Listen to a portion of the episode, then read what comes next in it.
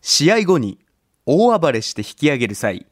若手にちょっと恥ずかしい指摘をされるヒールレスラー。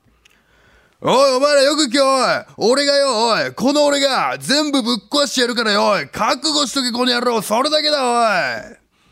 あ、退場口反対です控室の場所が逆だったみたいですね。それでは行きましょう。プロレス人生相談、ローリングクレイドル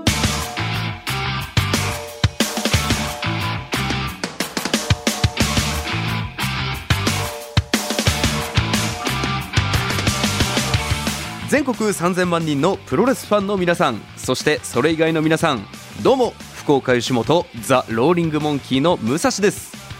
この番組はその名の通り皆々様が日々抱える悩み誰に言うまでもないけどモヤモヤすることなどをプロレス的解釈で解決していこうというチャレンジングなポッドキャスト番組となっておりますさあ今回はいつもと様子が違いましてまた新たな緊張感に包まれておりますというのもこの番組がなんと地上波特番になるしかも新日本プロレスから田中選手和藤選手超豪華なゲストが来るでもこの番組は番組はなんでそうプロレス人生相談なんですこの番組はなのでこの人生相談において誰にオファーをするべきかもすごく繊細なところだったんですけども、えー正直もう僕武蔵としてはこの人しかいないという方がね一人いらっしゃいまして勇気を出して今回オファーしたところ OK をいただき来ていただいておりますということで今回の超ビッグマッチ対戦相手はこちらの方です自称日本一無口なアナウンサー近藤哲太郎お願いしますおお願いします近哲さんどうもどうもうわーよろしくお願いしますお願いしときましょう。さあということで日本一無口なアナウンサーという 誰が言ってんですかそれは 自称と書いてありますけどね自称なんだ。あ一応あ。どうなんですかコンテンツさんそれ成り立つんですかアナウンサーとしてそうですね。まあ、成り立って、あ今までもう28年ぐらいですかだいぶ行きましたねやらせていただいていあて。ーなんかこう普段のラジオの時はもちろんああたくさんお話しさはせいてはいいただくんですけど、うん。なんかプライベートとか、そういう裏の方ではちょっと無口みたいな感じなんですかねコンテンツさんはそうなのかな。基本的に、はいあの、結構、バリアー的なものをあー確かに張ってるよねってよく言われます。結界が見える時があります よねいや、私としてはそんなないんですよ。はいはいはい別に鉄のカーテン下ろしてるわけじゃないんですけど、はまあ言われますああねあ。そんなつもりはないけどちょっと話しかけづらいと か喋りづらいとか、でも確かにそのアナウンサーの方とかがこう座ってるデスク、んでも一人がっしり座って、はいはいこうもう例えばパソコンだったらパソコンにええぐわっと向き合って一あー人で作業してるみたいなイメージそうは そ。うなんかこう不器用な方なんで私 もはあ高倉健みたいな ことをなんかね同じ時にこう2つ3つ、はいはいなんか考え事ってなんか難しいんですよねああだなるほどからもう一つのことやってたらもうそれにこう没頭するみたいな一点集中そうなんですでよもみんなでわーって騒いだりするってのも特に好きじゃないですよね、多 分それも好きではない、うん、そうですねもう皆さん盛り上がっていてくださいもう本当に本当にどうぞどうぞあなるほど私,、うん、私はあのここで一人であのちびち びあのコ換しながらーラ飲んでますから飲む、ええ、もう本当に気にしないでっていうああみたいなそういう飲み嫌会の気がさしてるとかではないんですよねもう本当に全然いないるんほでどすなるほど、はいまあでもそのバリアのイメージはちょっとあったんですけどまあ、うんなんといっても近鉄さんはねもう僕らがいつもお世話になっております朝ですラジオのね、はいもう最高顧問いやとんでもないですもういやい本やいやい当やになかなかねなんていうのか難しいなああ操縦がうまくできずにねあらららららららええ船長としてはい武蔵君もねいろいろ怒られたりしてねいやいやまあまあたまにありますけど大変だと思いますけれどもねまあ怒られるといううねいろいろご指摘を受けることありますけどあーここでなんとかねお世話になってだって月曜日から木曜日我々コンビザ・ローリング・モンキーで朝ですラジオの「聞き耳」っていうこうイベントとかを紹介するコーナーに出させていただいてるんですけどもあのー、コンテンツさんその時はもちろんスタジオでワイワイ楽しく喋ってくださるのプラス、んコンテンツさんねプロレスの話題に乗っかってきてくださるんですよ。まあ、あのこう見えてちょっとだけプロレスも好きそうなんですよなねんでね大体いつぐらいに見てたんですかプロレスは。そうですね一番記憶にある古いのは、1980年の、はいおマジソンスクエアガーデンのタッグリーグ戦の猪木ボブバックランド組のあボブバックラン優ド好勝きだなあれが多分小学校2年生とあーじゃあ結構小さい頃から、うんやはりもう日本中がプロレスに熱狂していたと、はいえーで「週刊プロレス」も5年間ぐらいはもう定期購入していた中高6年間は週刊プロレス、えー毎週買ってましたもうそれはもう1週間の中の日課みたいなもう感じ日で課日課、えーで友達がゴング買ってて、はいはいはいでそれをこう学校でこう回し読みするみたいなああなるほどゴングとシュープそうそうロそうそうやり取りしてみまたあいな私はシュープロ派だったんであなるほどどうぞターザン山ただ山本本さん編集長の時代はいだはかいらはいあすごいな、ええそういうことだろうなこの辺だろうなって調べてたことが全部口から出てくるから 非常に助かります本哲さはんいでもやっぱ朝ですラジオでもプロレスの話題にはこう乗っかってきてくれて、んまあ朝からねサルマン・ハシミコフって言える番組があるとは思ってないんで僕いや本も当そうですよねそこ多分に関して1989年じゃないですそうかこれこれこ初登場れはラジオの感じこ れ記憶力が半端ないコンテツさんのもうコンテツさんらしさも出てますけど、まあ、最近30年くらいはあんまりしっかりは見てないといそうなのよ感じなんですよねもう今が分かんないよくああなるほどな名るほど前は分かるよ、はいはいはい岡田和親はいはいはい。ね棚橋とかね。棚橋もちろん宏分かるんだけど、はいどういうこうなんていうのいろんな道のりをたどってあー今に至っているのかっていうドラマとかプロセスが。そうなのよそのバックグラウンドがよく分かんないっなていうるほどなるほど。うんでも、コンテツさんがじゃあ一番そのプロレスにハマってたその時代、うんはいなんかこのお気に入りのレスラーみたいなのいたんですかそうだなやっぱりね、猪木さんですねああ、やはり。やっぱり猪木さんやっのぱりそうですよ、ね。世代なんで、うん、だからコンテツさんが僕の父親と本当同世代なんで。はいやっぱもう猪木。そうだねやっぱ猪木ホーガンなるほどなるほど IWGP, IWGP の第1回の1983ト年ーナメントの。 6月のね蔵前決戦、はいあーすごい。ええ日付までしっかりですよ、コンテツさん。うん本当にあのアックスボンバーは、はいやもう衝撃的でしたよねこ。れはベロ出ちゃうだろうっていう。ベロ出ちゃうってはいうあ木村健吾出しますよねビビロロををねねっていうっていうしますよね。ええすそういうごこいとな、で見すてよねるな、見てはいますね、コンテツさん。もうその頃じゃあプロレスって、ん担当直入に何が面白かったですか僕はもう生まれてない世代なので。あそうなんだ、はいい、やもう本当に勝つか負けるかなるほどもう勝ってくれっていうもう勝負勝負ああ、うんもう猪木負けたらもうショックみたいいやな。もうショックですよ、ええ猪木千代の富士瀬古利彦このなるほ三ど大ヒーローですから我々は勝ってほしい、三あ強。もうこの3つが負けたらもう大ショックですうよわーもう次の日はもう、んありえないだろうっていうような。だから最後最後ギリギリ円髄ギリからのフォール勝ち、気持ちよかったですねもうよかった、ねえプロレス番組をプロレスっぽくしていただいてよかった、本当 に。だからこそあの1985年のはい IWGP のタッグリーグ戦の優勝戦、宮城のねスポーツセンター、はいはいはいスポーツセンター猪木坂口はあ VS 藤波木村、ん本当はねジミー・スヌーカとブルーザー・ブロディとやる予定だった予の定だったがけどなんと逃亡しちゃってねここのうん、で組み合わせが結局猪木坂口藤波木村になって最終的にドラゴンスープレックスでスリーカウント取られちゃうっていう猪木がす。ごいな、ちょっとこれ、これ対談で1時間いけるぐらいの感じの勢いが感じなんですけ えどえ。あれまもやっでぱショックでしたね。これぐらいだうからわ時代変わっちゃうんだっていう。ああ、うんなるほど。そのなんか境目を見たというような感じがしましたけど、そうそううんそれぐらい昔のプロレスはもうしっかり見てこられたコンテンツさんなんですけども、まあ、好きなレスラーもね、話いろいろ聞いてきましたが、コンテンツさん自身はね、福岡市生まれで、あの、長崎育ちなんですよね。あ、そうですね。はい。で、僕と同郷なんですよ。あの、長崎っていう意味では。はい。うん。最初はテレビ愛媛のはあアナウンサーのお仕事を経て、うん2000年1月1日に KBC に移籍はい。つまり、んちょうど25年目に突入っていうことなんですかねこれが新年ですからそうか。あ、明けましておめでとうございあまおす。めでとうございますになるんですよ本ね当、にええそういうことこのこの臨機応変な ねケースバイケースな対応そういうのも含めてああやっぱ「朝ですラジオ」でも本当にお世話になってるそううか。ん25年目の KBC 生活。だって僕らと出会ってもなんかあっという間な感じしますけどもう「朝ですラジオ」も新年度になったらもう3年目がスタートするってことですよ本当そうですよね。早いですよこれも結果を出さなければいけない。いやそう本当そいう3年目に入ってくるんじゃないか僕ならっていうとしてもそうだしラジオとしてもええしっかり僕らも一員としてああもうお世話になってるんで本当にお世話になりまくりのコンテツさん、まあ、正直本当に緊張しているんですけどもコンテツさんにはいろんな悩みがあるのかというのを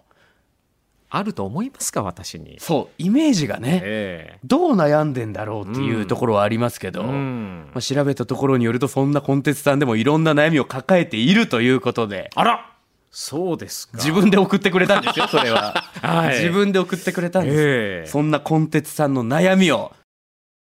この後深掘りしていこうかなと思いますんで今回はどうかよろしくお願いいたしますお願いします。沢田浩二バイアタキが福岡の KBC ラジオで平日お昼1時からしてる「パオン」ちゅう番組がポッドキャストを始めたとよ名前は「パオンくだらないポッドキャスト」けなえまだ聞いとらんとね血と汗と涙を流しながら喋りよるのがわからんとかこのバカチンが改めまして今回の対戦相手は「朝ですラジオ」から普段お世話になっている近藤哲太郎アナウンサーにお越しいただいておりますさあそんな近鉄さん事前にアンケートをいただきましてちゃんと悩んでおられました悩みを4つもいただいておりますあら、4つもだいぶ悩んでますねああ近鉄さん意識しないうちに4つも書いちゃってたかもし書れないいちゃってたんだね。ということでお悩みを紹介させていただきたいと思いますお悩みその1こちらです朝ですラジオがどうすればモーニングジャムに勝てるのかこれね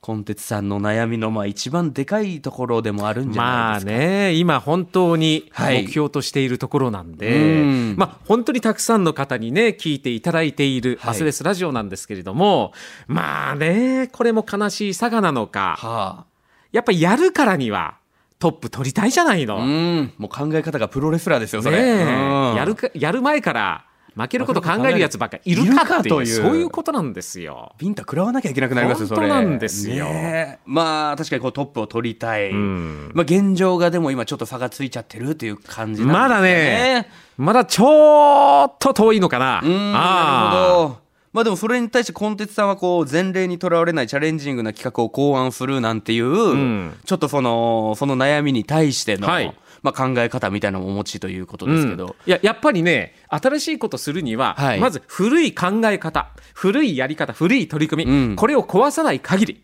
新しいものは絶対に生まれないからなるほどああ熱がすごい伝わってきますけどう、ん、でも前例踏襲、はいもってのほかですおー力強い新しいことやっていかないとなるほど本当にそれぐらい新しい心意気を持ってやってらっしゃる、うんだって僕も「朝ですラジオ」であの中継に行かせていただいたんですけどはあそれこそ「モーニングジャム」で言いますと「朝ですラジオ」の「朝ニュー」というコーナーでやってるあの「仁義切らせていただきます」っていうコーナーをやった時に、あのモーニングジャムを同時間帯に聞いているお店に実際に僕が突入して「お朝ですラジオ」に変えてもらうみたいな、うんうん結構攻めた企画もやってたじゃないですか。そうだね、はい、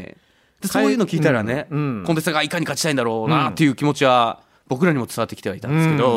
うんでもその変えてくれたお店に、はい後日やっぱりね、はあありがとうございましたと思ってはあ行くじゃないですか、はいはいはいええジャムに戻ってるんうですわよこれー そんな後日談があったとは、本当にうわーじゃあ俺久留米に2回行っただけの男 だだから顔バレないようにラーメンすすりながらそーっとお金を置いて帰っていくっうていうねわー、ええ辛いなーまあでもそういうこう地道地道、まあ地そうで道すねな作業をしながらですよ。うんまあ、全部が全部戻したわけじゃないかもしれないですけど、うんうん事実そうやって戻ってるような曲もあったりするということです、まあでも最終的にやっぱラジオをたくさんの人に聞いてもらいたい。なるほどまずそのボトムアップね。はいはいはい、はい、それからですよ。ラジオジ全体ャのムのお客さんをこっちに引っ張るっていうのももちろんあるんだけれど、はいそれだけではダメで。そういうことですよたくさんの人にラジオを聞いてもらう。うーんなるほこどれが第一。そこに向けて今土台を作っているという状況でございますけど、さあそんなコンテンツさんのお悩みまだありますフリートークを上手に喋りたいはあ日本一無口なアナウンサーの肩書きでやって20年以上経ちましたけどいきなり軽快にトークできるわけがないじゃないかと書いてますコンテンツ さんそうですよ。 できるわけないじゃん。喋ってなかったんですからね確おう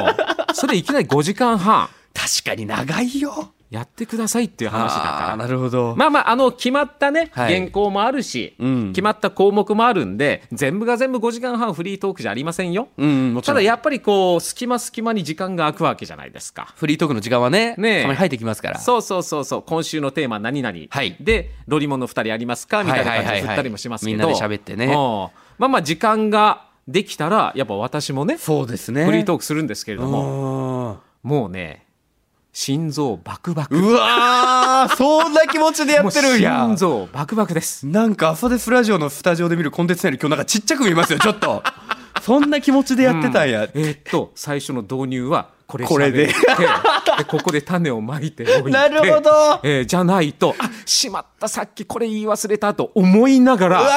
ー喋ってるからあれ言い忘れちゃったみたいな。うわー。いや、来週以降笑いにくくなるって、スタジオ で。せっかく楽しいトークやってるのあに。ーでも、コンテンツさん一回面白かったのがうん、それこそ毎日コンテンツさんはフリートークの時間があるわけじゃないですか、メインパーソナリティ。あの、僕らがそれスラジオ火曜日12時まで出させていただいて、その反省会の時に、コンテンツが多分何かしらでそのラジオのスタッフさんとミーティングしてる時に、この間こういうことあって、みたいな、こう、フリートークをなんか始めようとしたんですよ。ほうほう多分明日始めよう、明日やろうとしてたトークかなんかをコンテンツさんが話し出したら、スタッフみんながスマホ持ってあの尺を測り出した。い や尺を測り出しあーて。一応ね、まあ、リハーサルじゃないけど、はいはいはいやっぱ他の人に聞いてもらってあここ削った方がいいよいとやかいや大事ですよねいろいろ尺の感覚とはかいつかみたいから、結構喋るんだけど、どうも長いみたいなんだよね スタッフがギネス記録測るんかってぐらい、そうなのよ構えてましたけうどんも。一時ね40分ぐらいかかってたいやいや、どんだけかかっとフんリやートーク喋る時に。 40分。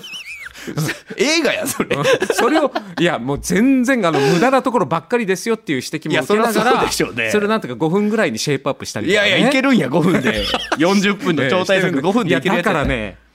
うまく喋れない、えうんだからいやすごいと思うロリモンの2え。人もきなり振っていきなりまだまだです。ね時間も決まってる中でコンパクトにバシッとまとめいてやそれはさすがいややいっやぱ舞台に立ってたらやっぱ力つくんだよねでとも思うそれは僕ら僕らもちろん準備してね、うん今日このテーマがあるだろうからっていうのはあるんですけど、でやっぱコンテンツはアナウンサーの方だからやっぱ滑舌もいいし、うん話をまとまってるから、その変な感じはしなかったんですけど本当に、はいはいはいもう勢いだけでやってるへうんえでスタッフの皆さんはここ省いていきましょうみたいなのも言ってくださる、そうなのよなんかウォーキングされてるじゃないですかコンテンツさん、はいはいその時間使って結構いろんなラジオ聞いてるっていうのは、うんあのー聞いたんですけども、はい悩みその3に行きましょうか、うん聞きたいラジオ番組がありすぎて間に合わないっていう間に合わないのよまあ5時間半喋ってるじゃないですか、はいはい毎朝ね、ええしたがってその5時間半中他のラジオ番組は聞けないわけよまあまあそうですね一気に何個も聞くわけだから聞終けわない仕事っしててますからでしょはい終わってからもうラジオを聞くためにウォーキングしてるから毎日2時なる間ほどねはあでもさっきのフリートークの話にも通じますけど、うんそこで話す内容とかを増やすためにもウォーキングっていうのも一つしてるしてるあるってことですよね何かこう歩いていて違はい和感を感じることとうか、んうんうんうんなんか心が動いたこととか、うんまあ、それは天神のねあのウィンドウショッピングとかもそれはそうなんですあなけるほどなるほどどいろんなところ歩いて何か起きないかなっていうねん日々アンテナ張ってアンテナを張ってやってらっしゃるうんコンテンツのなんかたくさんのラジオ聞いてるイメージはあるんですけど、んどの番組が一番好きみたいなのあるんですかもうこの曲じゃなくてもいいです今は、ま、一番ハマってるっていうか、今やっている中で一番参考にしているのは、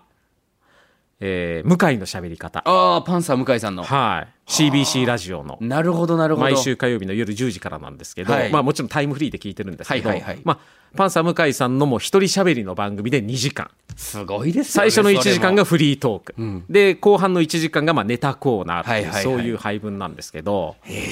もうねフリートークがすごいれもそれ聞いたからコンテンツさんのフリートークの尺が40分になっちゃったんじゃない 一時間フリートーク聞いたから俺もその感覚で、うんいろいろとこうなんか話は転々とするんですけどなんか一本つながってんあで行すよくつく先があるというああいや他のもちろんもちろんもちろんオードリーの「オールナイトニッポン」もすごいよ、はいはいはい、うん、すごいし、そうだな、もう芸人さんのラジオもいろいろ聞いてます、当然ね。その中でも今一番向井さんのを聞いて、向井さんのはもうすごいと思う。どういうとこが勉強になったみたいなのあるんですかね具体的にあとはね、はいネタの読み方、ああリスナーさんからのうんメール、ネタコーナーの読み方とかへえうんは、あの、オマージュしてる。あそうなんですね実は、どうここだけの話ちょ。っとどういうところみたいなのあえるんーでっすとね、まあ、そんな難しくないんですけど、はいえーっと、なんとか、えー福岡市中央区のラジオネームなんとかさんからいただきました。っかはいていう、この言い方。ああなるほど住所ラジオネームなんとかさんからいただきまなるほしどたでメールの内容に入るっていうのはああその最初の基礎の部分そうそううそうそうそう例えば、へーあの福岡市中央区、えーなんとかさんからいただきました、い63歳、えー無職の方ですとかじゃなくてねああまあそうですねそうそうそうそうパーソナルなことにもちょっとなっちゃいますから、なんとかさんからいただきました、でネタに入るなるほど、んでちょっとこうしっかりちょっと間も空けてみたいなのそうそうそうそうそうああなるほどね、これで向井さんのラジオ聞いたら面白いかもしれないですね朝ですラジオリスナーの方、あそういう聞きたいラジオがありすぎて間に合わないっていう間に合わないそれぐらいラジオも愛しているコンテンツさんでございます、悩みもう一つございます頻尿 どうした急におい近藤哲太郎よ、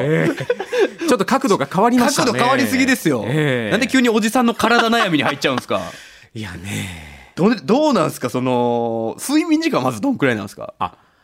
えーっと基本的に、はい夜11時ぐらいに寝て、はあ次での日朝の3時に起きますうわしたがって4時間は寝てる4時間か、うんで起きたらすぐ警備士に向かって準備してはい生放送、うんえーそれでその尿意で目覚めるのはんどれくらいぐらいのスパンで、えーやってくるんですかね2時間に1回ぐらいマジっすかはいじゃあ4時間寝たとしてももう2回から3回は起きちゃうみたいな、うん、だから1回は起きるかうな。わーで、しかもオンエアがない翌日、はいはいだからまだ寝られる時、はいはい3時以降も寝られる時は、例えば朝の8時くらいまで寝ます、はあ12時ぐらいに寝て、は8時間あるじゃない、はいもう2時間おきに起きるから、もう4回は行くのよ。マジそういうですか本当に。すごいなやっぱ僕らはまだそのおおしっこで目が覚めるっていう経験がないぐらいなんでそうか。はいだからもうこれがね、体もやっぱりど徐々にうん、ちゃんとおじさんになってきおていじるさんなんだよね、と思って。ええまあ、これはね本当どうしようも ないことではある深い睡眠ができてない、うんでそれも健康に配慮してダイエットとかもされてるっていうのはあ、一応ね、はいまあ、ダイエットは、うん、折に触れてやってはいるんですけど、はいはいはい